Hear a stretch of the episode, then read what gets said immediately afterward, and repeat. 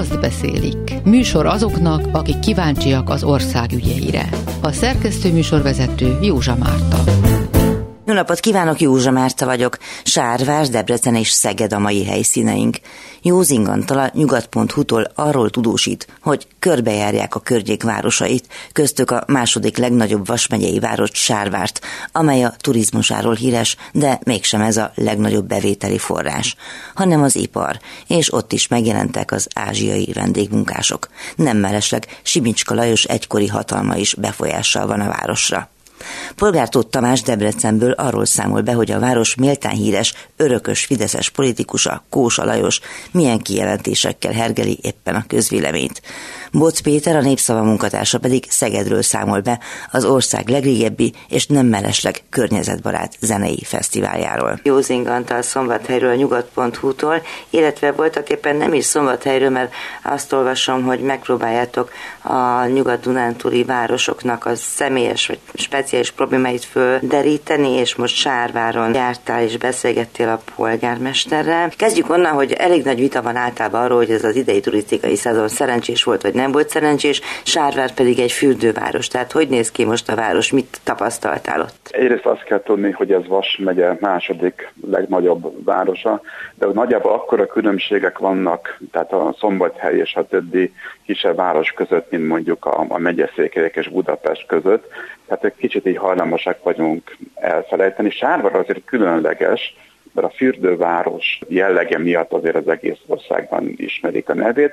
A Sárvár mindenképpen a, egyetért mindenki politikai nézettől függetlenül, hogy a rendszerváltás egyik nagy nyertese. Tehát, hogy végig megyünk a belvárosban, a környező utcákban, a fürdőkerül, hát azért nagyon-nagyon rendben van ez a város, de nem könnyű azért. Itt, ahogy említetted, az elmúlt évek azért feladták a leckét mindenkinek a városban. Először a pandémia miatt voltak gondok, utána gondok voltak az energiárakkal, utána a háborúval, tehát kicsit azért megviselte a várost, és azért ez látszik most az idei idegenforgalmi bevételekben is, nem lesz rossz év egyébként, de messze van azért a csúcsértől még a fürdő. Politikailag hogy néz ki a város, milyen színezetű? Hát politikailag úgy néz ki, hogy a legtöbb nyugat-dunántúli város, ez egy fideszes város. A rendszerváltás után talán egy vagy két ciklusban volt úgy, úgynevezett baloldali polgármestere, utána pedig masszívan jobboldali, az utolsó választáson is a mostani polgármester, aki 2010 óta a polgármester Kundra Istvánnak hívják. Egyébként valami 67 vagy 68 százalékot kapott a választáson. Annyira örülök egyébként, hogy szóba áll veletek, tehát hogy így azért nem nagyon nyilvánvaló az, hogy egy kormánypárti polgármester szóba áll a független sajtóval. Valószínűleg talán Nyugat-Dunántúlon más a helyzet, egy kicsit polgárosodottabb a vidék. Én azt hiszem igen, egyébként egy picit másként mentek itt a dolgok, egyrészt, másrészt pedig ugye ez a vidéki médiának előnye, hátránya, és azért is személyesen ismerjük egymást, és nem biztos, hogy minden polgármester a központihoz igazodik, vagy meg tudja győzni, szerintem nem is kérnek engedélyt, ezt nem is tudom, hanem ugye én polgármestert régebb óta ismerem, és, és hát örültünk persze, hogy szóval velünk, Másrészt viszont tehát mi vagyunk a legolvasottabb Vasmegyei hírportál és média, úgyhogy valahol ez talán a közös érdek volt ez a veszekedés, ami elég jól sikerült egyébként. Valóban szerintem is, mert nagyjából feltérképeztétek mindazt, amit lehet ott a városban látni. Milyen a városnak a kapcsolata egyébként a kormányzattal? Tehát nyilvánvaló, hogy fontos lenne az, hogy beruházások érkezzenek, hogy fejlesztések érkezzenek. Mennyire sikerül az önérvényesítés? Én szerintem jó a, a kapcsolata a, kormányjal, de messze vagyunk. Tehát Vas megye messze van, Sárvár messze van, kicsit másképp mennek a dolgok. Gyakorlatias emberek. Tehát azt tettem észre, hogy a Vas megyei polgármesterek legyenek ilyen bármiféle politikai színök, az erőként gyakorlatias emberek, és hogy hogy hajtják a magukét, és hogy megnézzük Sárvárt, a fürdőt, a belvárost, nagyon-nagyon sok minden történt, de meg kell jegyezni, és ez a beszélgetés egyik másik nagy tanulsága azért, hogy mindenki elkönyveli Sárvárt, mint egy ötcsillagos város, már van egy ötcsillagos szálloda, most épül a második, hogy fürdőváros, és ide jönnek az emberek kikapcsolódni, de meglepetésre a bevételek 90%-a náluk is az iparból származik. Tehát az iparözési adó, ami tavaly 1,8 milliárd forint volt, Hát ez majdnem tízszeres egyébként az idegenforgalmi adóbevételnek, tehát ez, ez, ez meglepetés volt számomra is. És honnan jön ez az iparüzési adó? Főként kisebb-nagyobb nemzetközi cégek, de magyar cégek is megtelepednek. Azt mondja a polgármester úr, hogy részben azért is, mert lehet, hogy szeretik ugye a felső menedzsment utazgat ide-oda, és a Sárváron ugye ott így kellemesen el lehet tölteni ott a szállodákban néhány napot. Valószínűleg azért más motivációk is van, ez is így belejátszik. Ezzel kapcsolatos még, hogy nem csak a nagy cégek vannak itt, illetve nemzetközi cégek, hanem Sárváron az utóbbi jó néhány évben most már a vendégmunkások is megjelentek. Először az ukránok jelentek meg, ez mindenféle ilyen konfliktusokat, meg problémát jelentett ez, és akkor az elmúlt egy évben pedig a Fülöp-szigeteki vendégmunkások is megjelentek nagyon nagy számban. Tudjuk, hogy hogyan szervezetten, mit csinálnak? Szervezetten jelennek, meg inkább vannak olyan munkaerő közvetítő cégek, akik ázsiai munkásokat hoznak, itt Szombathelyen is, talán múltkor is beszélgettünk róla, sok van. Én rákérdeztem most polgármester úrnál, és 300-500 között lehet valahol a számok, és, és ez egy 15 ezeres város, tehát lehet százalékot számolni, hogy, hogy milyen jelentős. Hogy azért látható. Hogyne, hogyne, hogyne. Látható, hogy jöttek, mennek, ugye ők templomba járnak, tehát ők, ők keresztények, ők templomba járnak, itt szombatján is én hallom őket, hogy itt elmennek az ablakom alatt, tehát így egészen fura, tehát hogy így a szemünk előtt változnak meg a városaink, legalábbis az ipari városaink. Az etnikai viszonyok, ugyanakkor meg nyilván rengeteg konteó is tapad hozzájuk, én nekem teljesen, hát ha nem lenne olyan szomorú, akkor csak mosolyogni tudnék azon, hogy állandóan azzal vádolják őket, hogy kifogják a kacsákat a tóból, meg mindenféle egyéb, ez még annak idején a bécsi hattyukkal kapcsolatban volt, és a romániai romákkal kapcsolatban egy ilyen, hát ilyen vándormotívummal szerintem a kelet-európa találkozása a betelepülőkkel vagy vendégmunkásokkal témakörben. Igen, ez mindenhol megjelenik, ahol egyrészt megjelennek a Fülöp-szigeteki vendégmunkások, vagy ázsiak, másrészt ahol tó van, tehát ahol ez a kettő úgy, úgy, úgy van egy együttállás, akkor abban a városban automatikusan megjelenik ez a konteó elmélet, hogy a kacsákat kifogják a tóból, és akkor a rendőrök kimentek a munkásszállóra, és akkor ott a hűtőszekrény tele volt leölt kacsákkal. De valójában is soha nem bizonyította senki, és a rendőrség mindenhol azt válaszolta, tehát Zalaegerszegen és Szombathelyen, és azt hiszem Tatán, és és Árváron is, hogy fogalmuk sincs, hogy ez honnan, mi történt, ők nem tapasztaltak ilyen. Visszatérve egy picit a fürdőváros, illetve a város fejlesztésének a lehetséges irányaira, ami a fürdővárost illeti, nagyjából is jellemzően kik azok, akik Sárvára jönnek, külföldiek, belföldiek, milyen populáció? Tehát a turizmusról beszélek. Itt Sárváron sokan nem voltak nagy számban, de ellentétben mondjuk hévízzel rosszok vagy ukránok. Itt, itt a, a csehek, akik, akik nagyon sokan vannak, tehát hogy elmegy valaki a fürdőre, és magyar, és meglepődve hagyja, hogy minden második ember csehül beszél. Ők visszatértek, viszont nem morzsolódtak a német és az osztrák vendégek, állítólag jönnek vissza, de nem olyan nagy számba, mint ahogy eddig voltak. Tehát, hogy az árak miatt is, hát ezt nem a, a mi dolgunk itt kinyomozni, és természetesen vannak hazaiak szép számás árval azért népszerű a magyar vendégek előtt is. A turisztikai ágazaton kívül mi az, amiben Sárvár fejlődni szeretni, vagy fejlődni fog, vagy esetleg vannak ennek akadályai? Ami nagy fejlődés lesz, és ez egy izgalmas, részesen politikai mellékzőnkét is lehetnek, azt majd ki kell nyomozni, hogy hogyan, ez majd a a mi dolgunk lesz, ahogy említettem, jó négy évvel ezelőtt elindult egy, egy ötcsillagos szálloda, és most épül a, a második ötcsillagos szálloda, hát ez egy 15 ezeres városban azért nem semmi. Ennek állítólag így, így, valahova a, a nerbe is belenyúlnak a, a szálai, mint ahogy szinte mostanában minden ilyen, ilyen, ilyen luxus beruházásnak. Az biztos, hogy nagyon komoly kormányzati központi támogatást kapott ez a, ez a szálloda. Utána kell majd pontosan nézni, hogy ez, ez micsoda. Nyilván a vendégek, akik elmennek ebbe a szállodába, ez egy ilyen 80 szobás szálloda lesz, minden igen kielégít valahol közel a városközponthoz és közel a fürdőhöz, tehát a vendégeket nem biztos, hogy az annyira érdekli, de mint újságírók, újságírókat minket azért igen.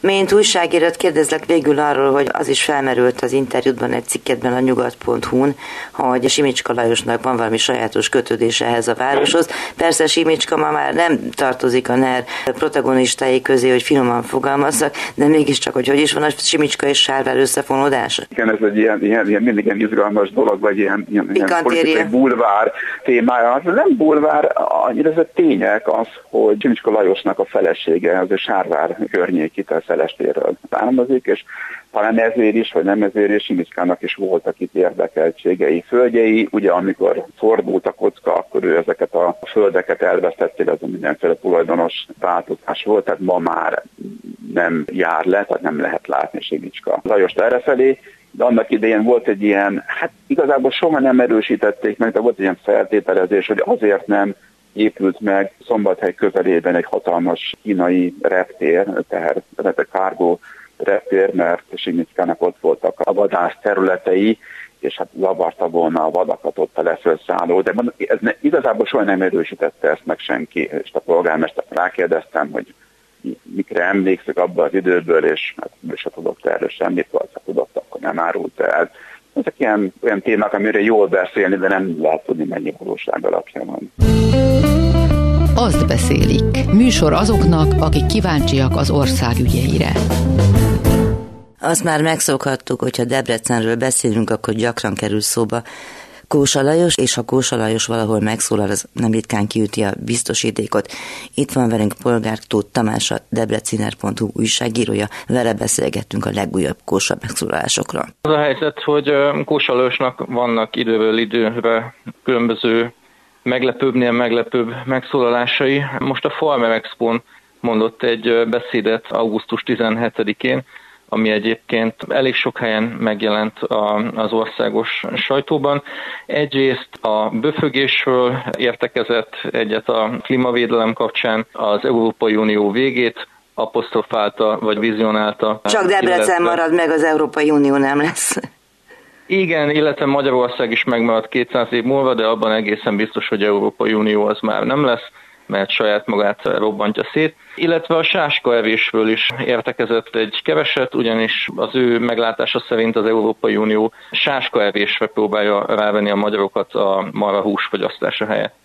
Igen, mert ugye a marháknak a, ugye a gáz kibocsátása, az, azt látja aggodalmasnak egy csomó környezetvédő, és akkor erre volt ez a reakció. Hogy fogadja a Debrecennek a közönsége ezeket a történeteket? Miért gondolják azt, hogy ez az ember még mindig nagy szaktekintély? Azok, akik Kósalajosra szavaznak, azok nagy valószínűség szerint, vagy legalábbis ezeknek egy része nagy valószínűség szerint nem Kósa Lajos miatt szavaz Kósa Lajosra, hanem a Fidesz miatt. Tehát azért, mert azt szeretné, hogyha továbbra is kormánypárti vezetésű maradna Debrecen, és kormánypártiak képviselnék az országgyűlésben is. Az, hogy konkrétan Kósa Lajos még mindig ott van, azzal lehet, hogy ők sem feltétlenül értenek egyet. Azok pedig, akik a legutóbbi választásokon sem a Fideszre szavaztak, azok értelemszerűen nem az ilyen performanszok miatt fogják majd megváltoztatni a véleményüket.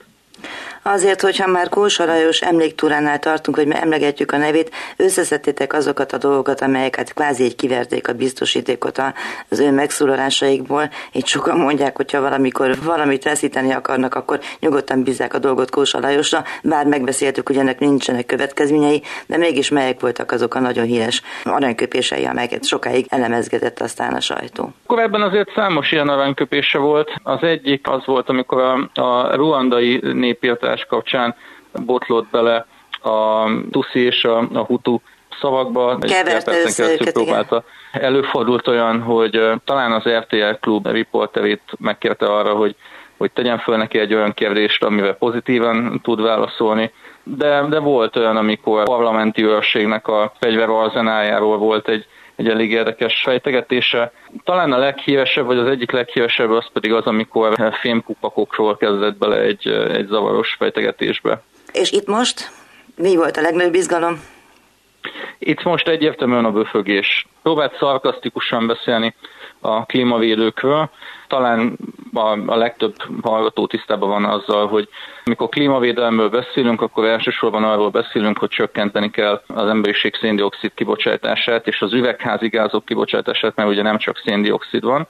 Kósa Lajos azt kérte számon a környezetvédőkön, hogy miért nem küzdenek az üdítőitalok és a sörgyártásnak a, a betiltásáért, ugyanis, mint mondta, azzal, hogy valaki sört fogyaszt, vagy, vagy megiszik egy kólát, azáltal is széndiokszidot bocsát ki a levegőbe, ugyanis böfög.